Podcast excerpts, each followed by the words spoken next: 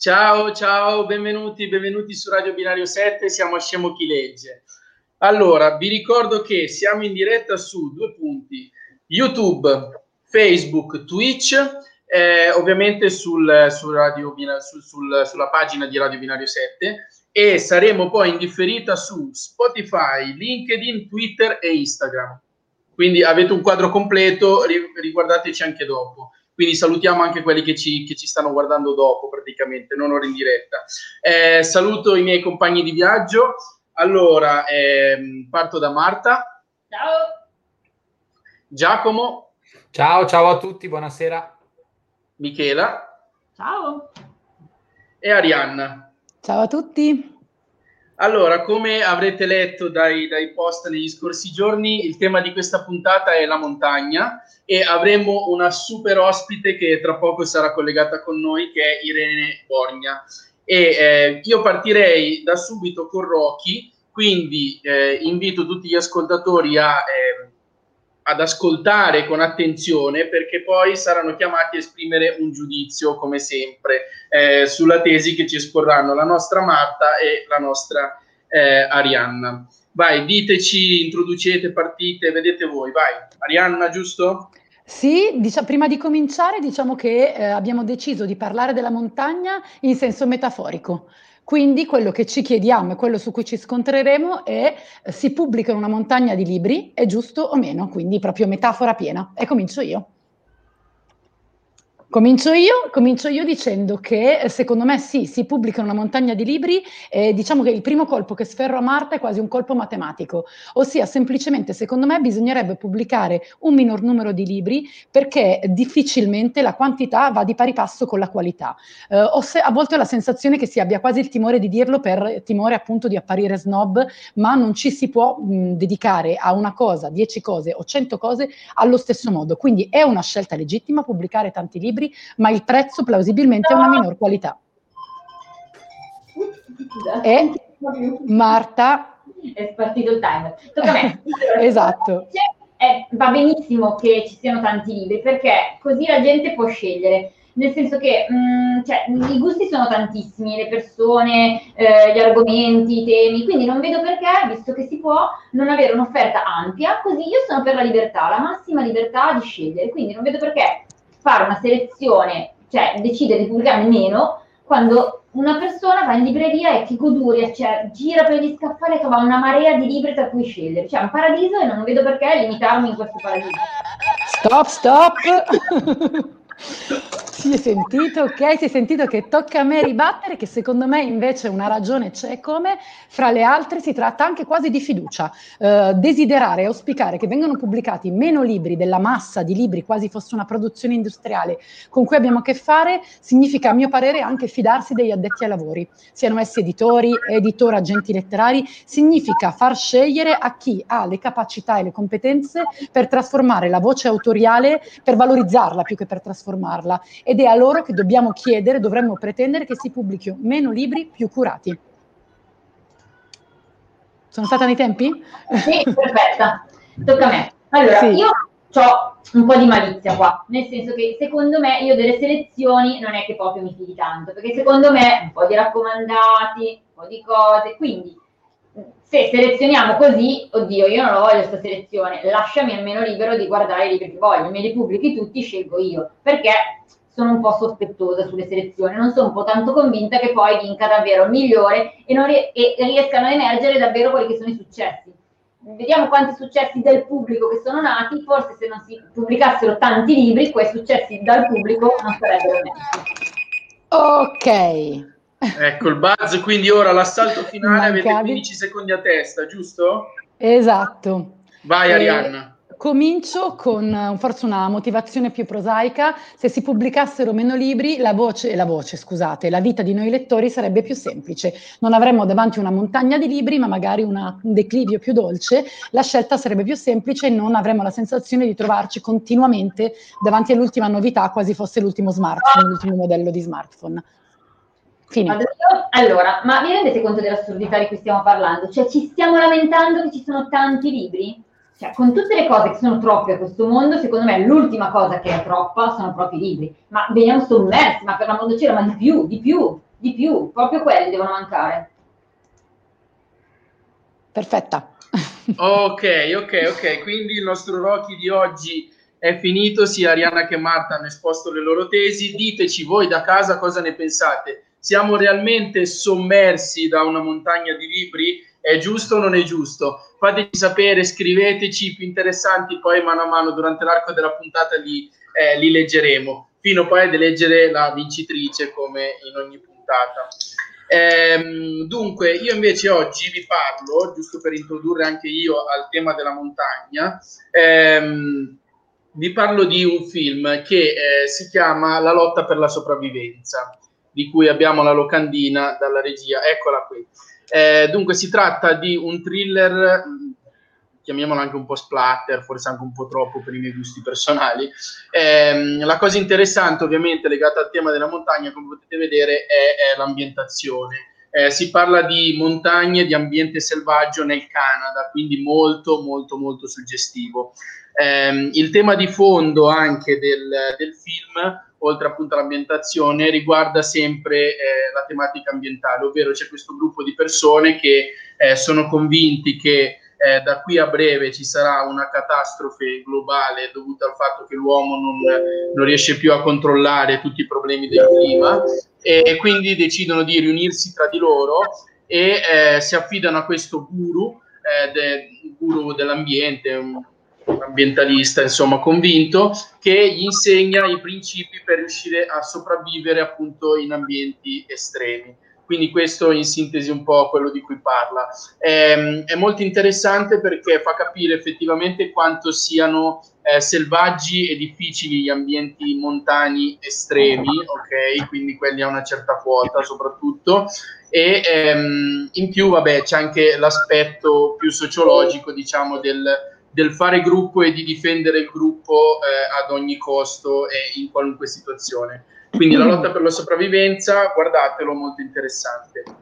E ora, sempre quindi eh, in ambientazione montana, eh, il libro che ci presenterà tra poco Arianna, dico solo una cosa, che eh, ho scoperto che era tratto da un film russo, perché quando ce li diciamo io poi vado a guardare e dico ciao, vediamo se riesco a guardare questo o quell'altro però è un film russo, ragazzi, degli anni 70 e quindi a priori dovete perdonare, io l'ho depennato perché sarai sicuramente stupendo il libro di cui ci parlerà Arianna, ma un film russo degli anni 70 anche no. Anche Quindi no. prego Arianna. Quindi leggete il libro, visto che il film russo degli esatto. anni 70 anche no, e in particolare leggete il libro vedete, di cui vedete l'immagine che io come sempre ho portato, Il battello bianco edito da Marcos y Marcos, non oso pronunciare il nome del, dell'autore eh, perché sono certa che lo sbaglierei, ma eh, appunto il gancio che ho per parlarvi di questo bel libro è appunto il tema che abbiamo scelto, la montagna, ed è l'ambientazione, perché leggendo questo libro si è in montagna, si sta in montagna, in particolare si sta sulle montagne della Kirghisia, in Asia centrale,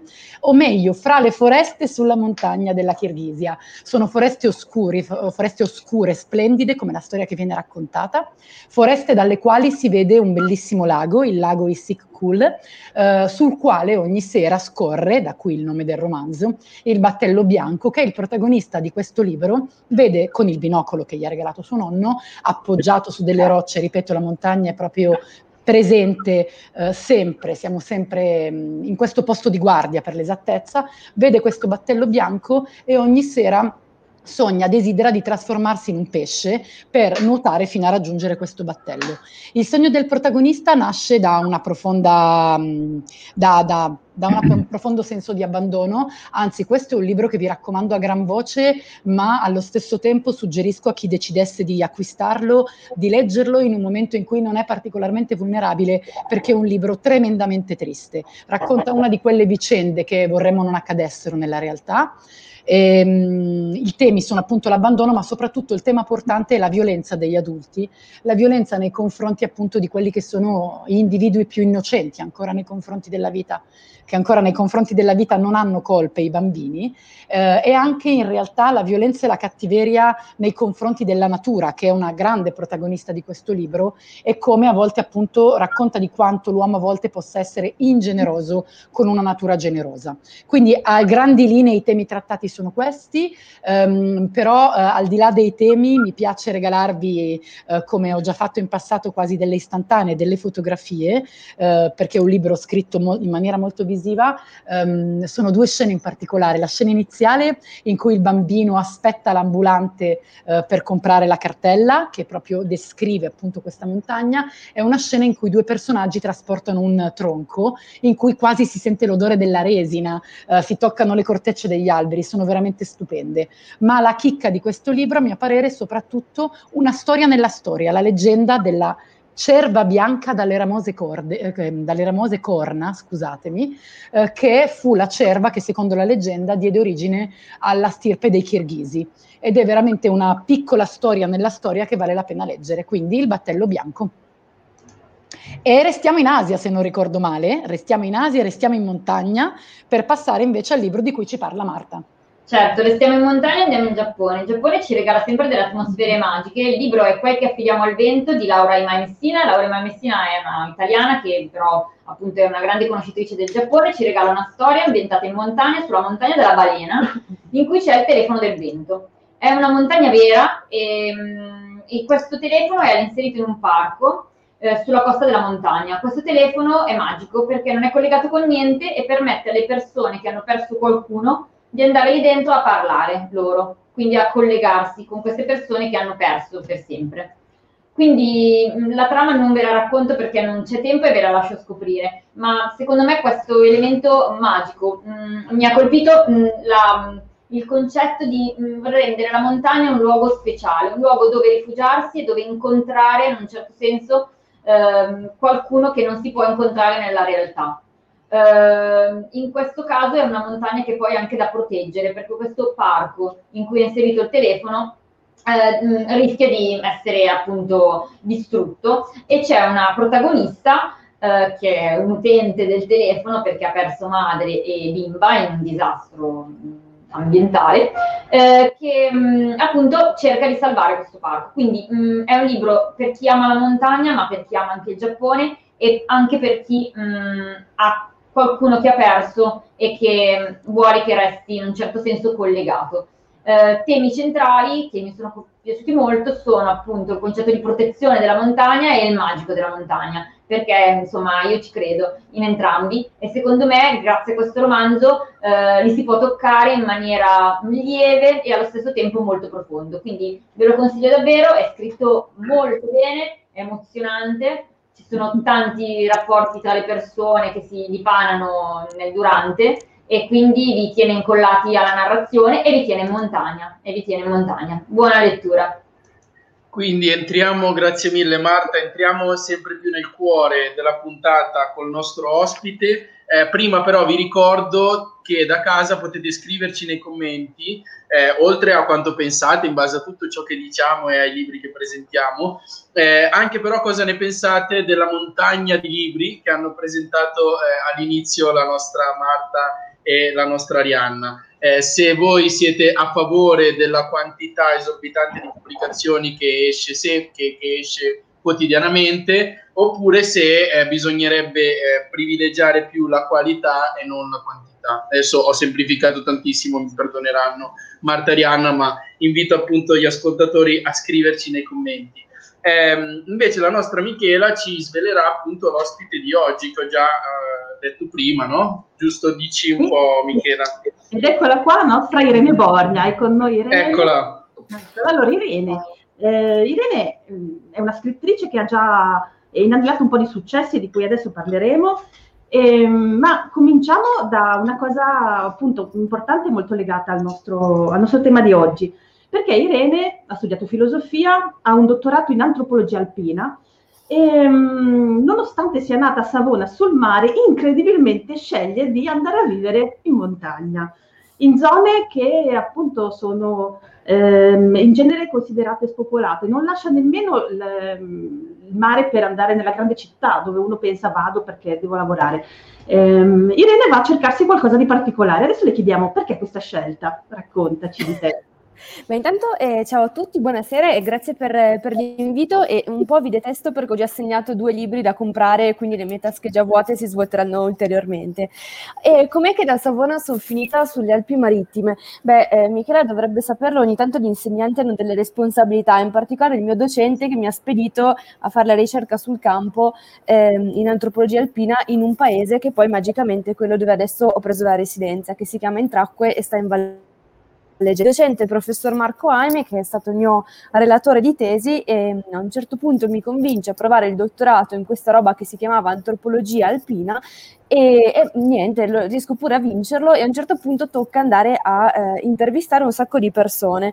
Poi adesso immaginatevi questa squinternata che, che, sono io dieci anni fa, che ero più o meno uguale, ancora più squinternata, che va in un paese di montagna e deve riempire di domande assurde gli abitanti poracci, vittime di questo paesino e arriva con un forte accento ligure, tipo Benin, devo farvi un sacco di domande e nessuno voleva rispondermi, ovviamente come tutte le persone di buon senso, non è questione di diffidenza Montanara, è proprio una roba sana eh, da fare. E quindi decisi di spostarmi da Savona con all'epoca veramente tre paia di calze e due mutande, dicendo ai miei: Ma torno, eh, faccio un paio di interviste e torno. E questo succedeva 11 anni fa, non sono più tornata indietro perché poi mi sono trovata molto bene in montagna. E quindi quella è la ragione principale per cui da, dal mare alle marittime è stato un biglietto di, di sola andata. Bello, bello, bella, una bella storia. Eh, noi ti abbiamo avuto anche a Monza però a, a, rappresentare il tuo primo successo che è il pastore degli Stambecchi, giusto? No? La storia vera di Louis Oreillet, per dirlo giusto, che è presentato proprio qua a Binario 7. Quindi, insomma, mi piacerebbe un po' che ci raccontassi di questo personaggio. Chi è? Allora, Luigi o lui, tanto fa, fa, lo stesso, è un signore che va per gli 87 adesso giugno e che abita nello stesso paese che è descritto nel libro, che è un paesino che sta a 1700 metri e fischia di quota in Valle d'Aosta, in una valle laterale che si chiama Valle di Rem. E, mh, l'ho conosciuto per caso, anzi per proprio una giravolta del, del, destino, abitiamo a 320 km di distanza, quindi sì, sempre in montagna, ma non proprio a due passi, e mi è stato presentato perché un signore mi ha detto, io ho un amico di 80 anni che ha avuto una vita magnifica, anche se non si è mai mosso dal paese dove sta. E ti dici, come fa questo ad avere una vita magnifica se non si è mai spostato da sto buco obiettivamente di, di posto? Mm-hmm. Cioè, in inverno fate conto che, ma nemmeno impegnandosi si arriva a 50 abitanti, sono senz'altro di meno, 50 o esagerato a mani larghe. Beh, eh, mi incuriosisco di questo amico con la vita avventurosa e, e, quando l'ho incontrato ho capito che non mi avevano preso per il naso, ma che c'era davvero una, una storia e un narratore pazzesco. Luigi è una persona che se sopravvivi ai suoi 12.000 caffè neri che prende al giorno, ehm, ti, ti, regala delle storie incredibili. Eh, appunto, è nato negli anni 30, parte come bracconiere per fame, quindi con un atteggiamento un po', un po' rapace, un po' predatore nei confronti della montagna, ma per bisogno. E a un certo punto, dopo aver fatto ogni sorta di lavoro di fatica, dal taglialegna al contrabbandiere, beh, diventa guardia parco, perché la Valle di Remo, oltre che essere bellissima, è divisa in due, da una parte c'è la riserva di caccia, dall'altra c'è il Parco Nazionale del Gran Paradiso, e lui diventa guardia parco. E succede questa roba bellissima che una volta liberatosi della necessità di, di riempirsi la panza, da dietro il lungo, cioè il, il cannocchiale, carne guardia parco, beh, inizia a guardare questa natura con cui prima aveva un atteggiamento un po' predatorio, con occhi diversi e, e se ne innamora. E gli aneddoti che ha Luigi sono, sono infiniti su queste, su queste montagne. Ma la cosa più bella di Luigi, che davvero da, da ladro diventa, diventa, guardia, in qualche modo, è che è una persona estremamente in gamba, che avrebbe potuto andarsene chissà dove, non è un montanaro nato lassù che per mancanza di fantasia c'è poi rimasto. Cioè Luigi era talmente in gamba che avrebbe potuto andare a lavorare chissà dove, gli hanno offerto diverse proposte e invece lui ha deciso di stare a Rem e questa cosa qua di non aver subito il destino ma di essersi scelto il posto in cui è nato come casa sua lo rende veramente speciale, lo rende una persona estremamente moderna anche se vogliamo.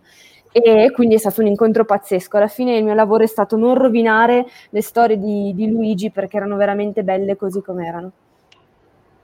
Beh, grazie. grazie. Ci siamo già innamorati di Luigi e della sua, della sua valle laterale in cui già vorremmo avere una baita per noi, per noi cinque e fare una puntata da lì quest'estate. Sì. Magari, magari. Ecco, penso che condividiate con me questo eh, iniziale innamoramento. Eh, senti, Irene, eh, poi c'è, c'è stato Cieli Neri, come l'inquinamento luminoso ci sta rubando la notte, per Ponte alle Grazie come editore, insieme al Club Alpino Italiano. Eh, bellissima questa copertina con l'osservatorio e il cielo e la Via Lattea. Eh, qual è l'idea di fondo di questo libro e come è nato, visto che il titolo è veramente molto bello? Ehm, allora, è nato da una geniale idea in realtà del mio compagno al termine di una vacanza in furgone e per non deprimerci troppo quando ancora si poteva viaggiare, quel radioso 2019 che ricordiamo con malinconia infinita, e stavamo già pensando a quando saremmo ripartiti in autunno. E siccome siamo due misantropi e finiamo sempre per andare in montagna, eh, per una volta abbiamo deciso di fare quelli un po' più urbani, ma fino a un certo punto, cioè non ficchiamoci come al solito sulle Alpi, proviamo ad attraversarla a questa Europa che alla fine conosciamo non così bene. Però, onde evitare di incontrare grandi assembramenti di persone, eravamo già avanti, eh, ci viene l'idea di eh, andare a, a vedere che cosa c'è nei posti poco illuminati, con il ragionamento sottostante che era poca luce, poche persone, storie interessanti da raccontare, chi lo sa. E poi però pigliamo la cartina, eh, una mappa dell'Europa vista di notte e vediamo che cavolo i posti eh, bui sono, sono, rimasti veramente pochi. Pigliamo una mappa dell'inquinamento luminoso e porca miseria, cioè è dappertutto, eh, perché in realtà una carta dell'Europa vista dall'alto svela solo i punti di luce ma non ci dice quanto è inquinato il cielo. E allora ci siamo resi conto che diventava veramente interessante questo viaggio. Era un po' come ficcarsi in interstizi, in piccoli veramente spazietti di buio che rimanevano qua e là sparsi per l'Europa. Buio relativo, perché ormai una notte a illuminazione naturale, cioè con le stelle e la luna, in Europa praticamente ce, la sogniamo di fatto. Cioè per un italiano non è proprio comodissimo andarsi a vedere la notte migliore d'Italia sull'isola di Montecristo. Dobbiamo accontentarci di notti un po' così. Per fortuna ne abbiamo ancora di discrete e qua quasi sempre stanno in montagna o comunque in zone poco abitate. Però sta di fatto che eh, abbiamo deciso di tracciare una rotta approssimativa che andasse più o meno dalle Alpi Marittime, sempre loro, questa volta al Mare del Nord, e poi abbiamo progettato delle soste a misura anche di eh, resistenza e sopravvivenza canina, visto che viaggiavamo con un cane, questi, sotto questi cieli relativamente bui d'Europa. E non ci siamo sbagliati sul fatto che ci siano motivi i più diversi per cui un cielo è rimasto buio nel dilagare delle luci, o perché è un posto estremamente scarcagnato per qualche motivo, cioè per esempio eh, in una zona mh, veramente ehm, così un po' marginale tra Stiria e Carinzia, molto buia, il giorno successivo, quando siamo andati a vedere perché era così buia, ci hanno sparato addosso, grazie che era buia, c'era un enorme poligono di tiro attivo e quindi ci hanno bombardati e quindi si poteva capire perché fosse buia, ma arrivando noi di notte non ci eravamo accorti di questa cosa. E, e, così via, insomma. Eh, di, di, luogo in luogo abbiamo sempre trovato anche una, presa di coscienza, più disperata la situazione e più c'è qualche folle eh, che generosamente si spende per salvare le ultime stelle, come in Olanda che sono illuminatissimi, quasi peggio di noi italiani e in più poracci non hanno le montagne che fanno da schermo. E quindi arrivi al mare del nord e questo paesone tutto illuminato, ma lì diciamo che il mare è ancora un po' meno illuminato per fortuna e qualche generoso che eh, si impegna per salvare queste ultime stelle limitando le luci dei porti. È, è pazzesco, come anche succede nel centro del, dell'Europa, a 70 km da Berlino, il bimbo berlinese che vuole vedersi quattro stelle in più eh, può scappare in questo angolo, alzare gli occhi al cielo e vedere qualcosa di meno deprimente che solo la Luna e, e Venere. Ecco. Wow. E, Premesso sì. che, ah no, però abbiamo un commento, quindi Abbiamo un commento, lo leggiamo. Sì, bellissima idea di viaggio e bellissimo il libro, letto d'un fiato, la nostra Monica Gazzera. Wow. Direttamente Gazzera, per te. Gazzera, questa qua è una furgonista scusa. Fantastico. Un'amica delle Alpi Marittime.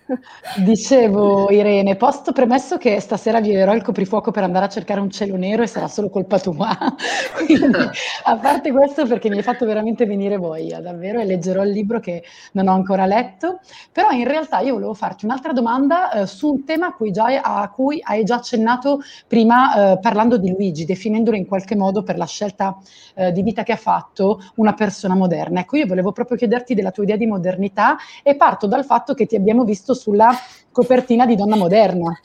Eh, e quindi passiamo dai cieli neri alle riviste. E soprattutto diciamo ci è piaciuta, mi è piaciuta l'idea che una rivista che comunque eh, associamo alla moda e alla tendenza eh, ospitasse una persona che appunto invece sembra andare in controtendenza, la trovo una cosa bella e mi chiedevo quindi quale fosse la tua idea di modernità. Uh, tu, tu, renditi conto che stai parlando con una persona che ha un cinghiale sulla felpa, quindi eh, i miei amici ridono ancora adesso. Che una bella idea di modernità. Se vogliamo sì, esatto. Ehm, in realtà appunto eh, la, mm, mi ha fatto molto ridere finire su una copertina patinata, anche se appunto la copertina è curiosa se, se la si guarda un po' bene, perché sì, c'è una, una modello ovviamente bellissima e che rispecchia un certo tipo di modello femminile, e poi ci sono due outsider, una sfigata che sono io, la così cosiddetta cacciatrice di stelle, e poi un alpinista che purtroppo è scomparsa, Alison Airgraves, che è un personaggio pazzesco. Quindi in realtà c'è un'idea di modernità piuttosto complessa. Diciamo che c'è eh, così una femminilità che è ancora considerata mainstream, che è quella che occupa la fotona di, di copertina, però poi adesso l'idea si fa un po' più articolata, cioè gli outsider sono ammessi, anzi sono interessanti, c'è una pluralità di, di, di idee, di, di, donne moderne che, che si affacciano piacciono. E, ehm, mi fa un po' l'effetto di quando per la prima volta da ragazzina sono andata a Londra, pensavo alle adolescenti che, che ero io, che eravamo tutte vestite uguali, ma in metropolitana vedi degli esseri assurdi, quindi avevo l'occhio a pizzetta giganteschi che guardavo questa gente con i capelli rosa, super punk, di tutti gli stili eh, diversi e nessuno che mh, batteva ciglio. C'era una pluralità pazzesca che mi era piaciuta un sacco, perché da noi li avrebbero portati tutti TSO di corsa, perché erano veramente strani ai nostri occhi. E, e, invece, secondo me, ma si potrebbe fare un lavoro, ci scommetterei sulle copertine, mh, mm, si, si, sta declinando in più, in più modi questa, eh, modernità. Poi se vogliamo, la cosa che l'unica che mi, mi, riconosco un briciolo di originalità in questo è che ehm, forse perché sono troppo scarsa per entrare in qualsiasi eh, categoria a pieno diritto, sono abbastanza trasversale a, a tutte le categorie. Cioè sicuramente, vabbè, esclusa da quella patinata che non mi sento proprio in grado di, di competere per ovvi motivi che saranno chiari a tutti. Eh, però comunque non sono né, né una super sportiva né una super scrittrice, sono più che altro una persona persona curiosa che si arrabatta a fare cose strane e, e, in questo essere un po' trasversale ai modelli penso che sia una delle mie note più inconcludenti ma anche più, più originali forse. Wow, grazie. Wow. E quindi agganciandomi al volo, la tua curiosità dopo la ricerca dei cieli neri e, e tutto quanto, do, do, dove, dove ti porterà adesso? Quali sono i tuoi progetti futuri?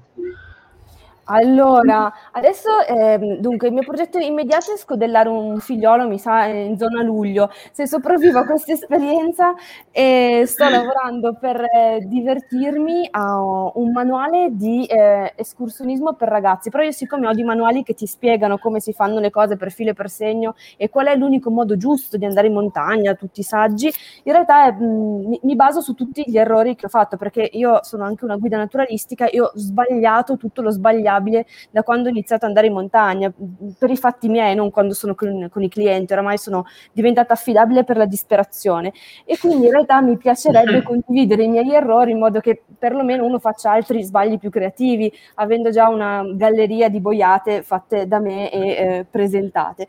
Quindi sto lavorando a quello che mi diverte e poi prima o poi mi piacerebbe mettere per iscritto in una forma mm, romanzata, ma non so se sarà, sarò mai abbastanza brava, una storia proprio sulle montagne di casa che ho in mente, mi, mi girula, ma deve sedimentare, deve prendere delle forme, eh, perché io sono un po' cattiva con Marianne, quindi vorrei che fosse selezionata perché è bella e, e perché merita di essere pubblicata. Quindi, boh, deve essere degna. Per il momento è solo, è un po' informe, ha bisogno di tempo e, e di tecnica. Ottimo, grazie, grazie mille. E se i miei amici non hanno altre domande, io saluterei quindi Irene.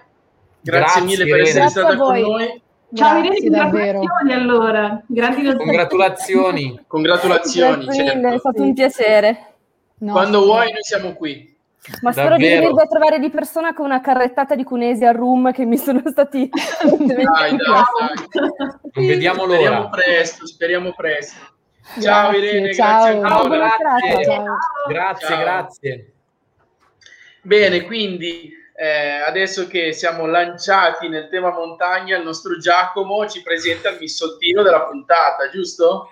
Giusto, giusto, grazie. Eh, beh, dopo un personaggio come Irene, veramente sono molto contento di fare il missoltino oggi. Eccoli qua i nostri pesci di lago. Eh, pesci di lago che guardano le montagne da, da Lecco, da Como, ecco, un po' dal basso verso l'alto, quindi oggi lo sguardo vola veramente in alto, c'è Hervé Barmas che mi controlla uh, sulla scala. La parola di oggi è moschettone, eh, ovviamente in tema con la puntata. Eh, eccoli qua, una rosa di 10 pezzi eh, da, si potrebbe dire da Louvre, non so, da Musei Vaticani, veramente 10 pezzi da 90. Moschettone deriva da, dal gancio che teneva il moschetto, sostanzialmente. Quindi eh, nell'Ottocento questo fucile usato dagli eserciti europei eh, che, che, teneva la cinghia allacciata al, al soldato e quindi era, eh, serviva per un uso veramente molto pratico. Non aveva un nome, ha preso il nome dal fucile. Poi questo gancio metallico eh, è stato usato in tantissimi altri modi. Oggi eh, è sulle catenine di molte donne, eh, fissa l'orologio da tasca, eh, fissa dei pendagli, fissa il portachiavi eh, per alcuni che portano ancora le chiavi magari attaccate ai jeans. Insomma, moschettoni veramente ce ne sono un po' dappertutto. Ho fatto questa selezione nell'immagine perché sono quelli un po' più tecnici, infatti mi volevo spostare proprio sul settore alpinismo perché è quello un po' più eh, forte adesso, visto che parlavamo di montagna. Vi racconto una brevissima storia, più che altro un accenno a Otto Herzog, è vissuto nel secolo scorso, è morto nel 64, uno scalatore ma un inventore tedesco che, pensate, aveva il soprannome di Rambo 70 anni prima di Silvestre Stallone. Quindi un personaggio a suo modo mitico, un po' come quelli che ci ha raccontato Irene prima. Eh, nel 1910 vede dei vigili del fuoco suo, del suo paese che usano dei moschettoni a pera eh, sulle cinture eh, per i loro attrezzi e pensa, essendo alpinista, che magari potrebbero essere usati anche per la sua passione, andare per montagne. E, mh, lo, lo, fa vedere, lo mostra, lo sottopone a due amici e uno di questi lo usa nel 1912 per una scalata di una montagna eh, tedesca. E da quel momento diventa il, l'attrezzo indispensabile per questo alpinista che deve attaccarsi ai chiodi e, e quindi eh, passare la corda senza rovinarla. Sapete che i chiodi appunto eh, nella montagna hanno un anello, eh, finiscono con un anello, ma passare direttamente la corda dell'alpinista mette a rischio la sicurezza del, del, del cavo e quindi della persona che si arrampica. Insomma, per farla breve, questo strumento diventa il fratello, il compagno, eh, l'intimo amico di ogni alpinista e di ogni scalatore. Eh, nel 1937 un francese eh, inventa una lega molto più leggera. Immaginate che i primi di questo di inizio Novecento erano di ferro e di acciaio, molto pesanti. Portarsene tanti per una scalata nello zaino iniziava a diventare veramente eh, un lavoro, una fatica notevole. Questa lega arriva nel, nel, 1937, poi viene commercializzata un po' dopo, eh, in sostanza è quella dei moschettoni che vedete nella foto. Chiaramente poi la tecnologia ha fatto passi da gigante, l'aeronautica ha portato nuovi materiali, quindi ehm, sono migliorati tantissimo a parità di peso, anzi con minor peso la resistenza è aumentata. È molto interessante e chiudo questa forma, soprattutto quello arancione e quello rosso, eh, hanno questa forma un po' a D, no? a lettera D, che eh, va attribuita a degli italiani, a dei lecchesi, e vedete che i missottini c'entrano sempre, il lago c'entra sempre, lo facciamo entrare, uscire dalla porta e rientra dalla finestra. Eh, eh, Riccardo Cassini e Felice Bonaiti studiano questa forma, sono due alpinisti, e, e questa forma poi ha un grandissimo successo dagli anni 90 fino ad oggi. E questi che vedete, alcuni hanno la sicura, quel, quel cilindro d'oro che ha per esempio il terzultimo, eh, è una sicurezza perché il gancio non si apra. Quindi eh, grande compagno di alpinisti, scalatori, free climber, eh, boulderisti, insomma chi più ne ha più ne metta, in montagna questo è davvero un oggetto di design e di sicurezza eh, veramente, veramente bellissimo, a mio parere. E adesso io vi parlerò di un libro che ehm, si riconnette ai nostri temi perché ehm, si chiama La rivoluzione dei dettagli di Marinella Correggia, edizioni Feltrinelli, e si si riconnette ai nostri temi perché ci insegna eh, a vivere in, in, armonia con la natura. Eh, l'idea è un po' quella di eh, imparare a, a, ad avere delle azioni individuali, a portare avanti azioni individuali e azioni collettive per salvare il mondo. Si chiama la rivoluzione dei dettagli proprio perché l'autrice ritiene che noi nella nostra vita di tutti i giorni dobbiamo pensare anche al piccolo dettaglio per capire come poter eh, appunto salvare il nostro ambiente, che è la nostra casa. E come non sporcheremmo la nostra casa, eh, così dobbiamo un po' pensare al mondo. Eh, secondo l'idea delle tre E, che sono l'ecologia, quindi pensare al mondo, l'eguaglianza, l'eguaglianza tra tutti gli esseri umani, e l'empatia, quindi non eguaglianza solo tra gli esseri umani, ma anche empatia verso il mondo animale e verso eh, il mondo vegetale, provare un sentimento per, per, l'altro, per ciò che è diverso da noi e non è eh, soltanto la nostra specie, ehm, applicando in vario modo queste tre E eh, l'autrice ci dà dei consigli per vivere meglio, vivere meglio noi e far vivere meglio gli altri e il nostro pianeta. E questi consigli sono il darsi una misura, quindi cercare di agire in modo leggero, abitare anche in modo leggero, pensare a quello che respiriamo, quindi non avvelenare il mondo, pensare a come arrediamo le nostre case, a come ci riscaldiamo e ci raffreddiamo, eh, ci raffreschiamo. Lei dice non esageriamo, non dobbiamo creare un'escursione termica eh, d'estate con i condizionatori e d'inverno con un riscaldamento eccessivo. Poi dissetarsi senza rubare l'acqua al pianeta, pensare a chiudere i rubinetti per esempio. E poi uno dei, degli, dei, consigli, tra gli altri, si riconnette a quello che ci raccontava la nostra ospite del suo ultimo libro Cieli Neri, ed è spegnere la luce. Ogni tanto spegniamo la luce. Tra l'altro vi voglio ricordare che venerdì 26 marzo torna la giornata Mi illumino di meno, lanciata da Caterpillar e da Radio 2 eh, un po' di anni fa, eh, quindi ricordatevi di, di, spegnere la luce ogni tanto. E a questo punto ripasso la parola a, a Nicolas, che anche lui credo ci voglia raccontare qualcosa sul salvataggio del nostro pianeta. Sì, esatto, esatto. Prima ricordo che da casa potete ancora votare, sono gli ultimi minuti, potete ancora decretare il vincitore della puntata tra eh, la nostra Marta e la nostra Arianna eh, sul tema La montagna di libri, ok? Di cui abbiamo ampiamente parlato fino adesso. Quindi votate, votate, votate. Eh, oppure comunque scrivete, scrivete, scrivete, scriveteci. Eh, sì, mm, mi riconnetto anch'io all'ecosostenibilità di cui appunto parlava eh, Michela e presento, eccolo qui, sì, avevo, sì, qua, Salviamo le montagne eh, di eh, Reynold Messner. Allora, dunque, mh, mm, è un libro che ci permette di avere una chiave di lettura per poter interpretare un po' il comportamento umano nell'ultimo secolo. È una chiave di lettura tra le tante che ci possono essere.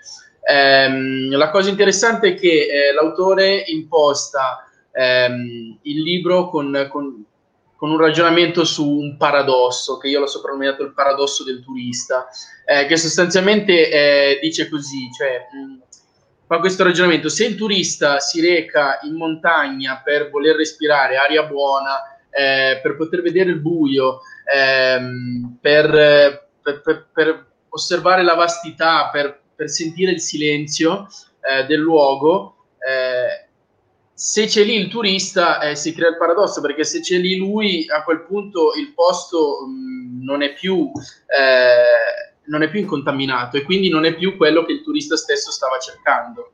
Credo di averlo spiegato malissimo, ma in realtà è un paradosso, quindi è giusto che sia un po' difficile da comprendere, però questo è. Ehm, quindi Messner dice che il... Ehm, cioè, aspetta, scusatemi perché me l'ero scritto qua. Quindi, se i luoghi di villeggiatura montani sono ricercati dal turista per, l'essenza, per l'assenza di inquinamento, il silenzio, la vastità degli spazi, eccetera, eh, non si può più considerare tale proprio nel momento in cui quello stesso posto è alla portata dei turisti stessi. Quindi a scrivere sono più bravo che ok. Ehm, poi quindi eh, Messner affronta il problema dell'antropizzazione eh, del paesaggio naturale, eh, ovviamente parlando di montagne, eh, ma anche delle conseguenze che, che, che appunto l'antropizzazione comporta. Eh, la posizione di Messner in realtà è molto estremista, per questo all'inizio vi dicevo che questa, questo libro offre una, una, chiave di lettura tra le tante possibili, eh, in quanto lui sostanzialmente eh, dice, eh, dice, che se non, come, come appunto il paradosso del turista, quindi se non puoi andare in un certo posto perché lo contamini, tu non ci devi andare in quel posto. E quindi non devono esistere le infrastrutture per poterti portare in quel posto eh, e, e, via discorrendo. Quindi mi rendo conto che è una posizione molto estremista. E tra l'altro, parere personale, lui si, si contraddice anche un po', secondo me, eh, in quanto dice che il suolo e lo spazio montano è uno spazio di tutti, ma poi appunto allo stesso tempo dice che eh, non può essere un posto per tutti, quindi non, non può e non deve essere raggiunto da tutti. Eh, insomma, questo libro comunque è un ottimo spunto per iniziare a ragionare su questo tema, eh, molto importante ed è molto importante eh, la tematica montana, sia per quanto eh, diceva anche Michele, ovvero che le nostre risorse arrivano in gran parte da lì, eh, quella idrica ad esempio mi viene in mente subito, ehm, ma soprattutto bisogna tener conto che un terzo, un terzo della, eh, del suolo europeo è costituito da, eh, dai rilievi. E quindi, come dice il libro, molto, come dice il titolo del libro, è molto importante ricordarsi di salvare le montagne, iniziare a ragionare bene su questo tema qui, eh, che la si pensi come Messner o meno, ma iniziare a ragionarci perché è molto, molto, molto importante. Dunque, ok, arriviamo quindi alla nostra eh, votazione per Rocky. Allora, io partirei da noi e poi andiamo ad aggiungere i voti da casa. Allora, Giacomo, dici. Allora, eh, beh, grazie intanto per la sollecitazione sul libro di Messner, perché veramente an- ci sono anche qua molti temi che vengono fuori, che hai sfiorato e meriterebbero veramente una, una puntata. Magari dopo vediamo e ci ragioniamo. Comunque, grazie. Rispetto alla, alla nostra puntata di Rocky, io sono abbastanza snob e sto con, eh, e sto con Arianna, quindi un po' meno eh, vagonate e un po' più di selezione. Eh, certo, ci sono tantissime implicazioni in questa possibilità, però visto che mi hai chiamato al voto, mi esprimo. Michela. Ma io anche voto per Arianna perché ehm, anch'io voglio tanti libri, ci mancherebbe, ma 200 titoli al giorno sono veramente tanti, questo solo in Italia, quindi direi che eh, insomma un, un, po' di selezione, non, non, non tanta, ma un po' sì, ci vorrebbe. E anche io voto per Arianna. Eh, e qua adesso, signori, io leggo quello che ho scritto perché come vedete sono più brava. Allora, secondo me Arianna, perché la quantità a discapito della qualità è un problema che riguarda in generale tutto il mondo d'oggi. Eh, ovviamente la selezione fatta a priori, che è un po' quello che, che, che, diceva Marta, non va bene, quindi su quello sono d'accordo con Marta, ma in generale sono d'accordo con Arianna e ehm, la sua tesi, per come l'ha sostenuta, mi ha ricordato un sacco un ospite che abbiamo avuto qualche puntata fa, ovvero Fabio Ivan Pigola, e quindi un po' la, la mentalità no? che, che, ci ha un po' espresso, espresso Fabio. Quindi allora al momento siamo quattro, allora con i voti da casa, allora piri piri piri piri piri, siamo signore e signori, la vincitrice di questa puntata è Arianna con 8 voti a 2. 8 Grazie voti a mille. due. Questa puntata l'ha vinta Arianna. A so questo già che i punto, colpi di Marta saranno Vai. più forti la volta prossima, mi stenderà. Aiuto. la volta prossima consigliamo un caschetto per Arianna, vi invitiamo a fare una colletta per regalare un caschetto ad Arianna per evitare di prendere troppi colpi sul muso e vi diamo appuntamento quindi alla prossima puntata che sarà il 30 marzo e udite udite parleremo, lo diciamo, lo diciamo di cosa parleremo? Ragazzi, Sì, sì, parleremo, parleremo del pesce d'aprile.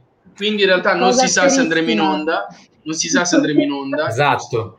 Non si sa, è un pesce d'aprile, quindi parleremo di quello, non si sa.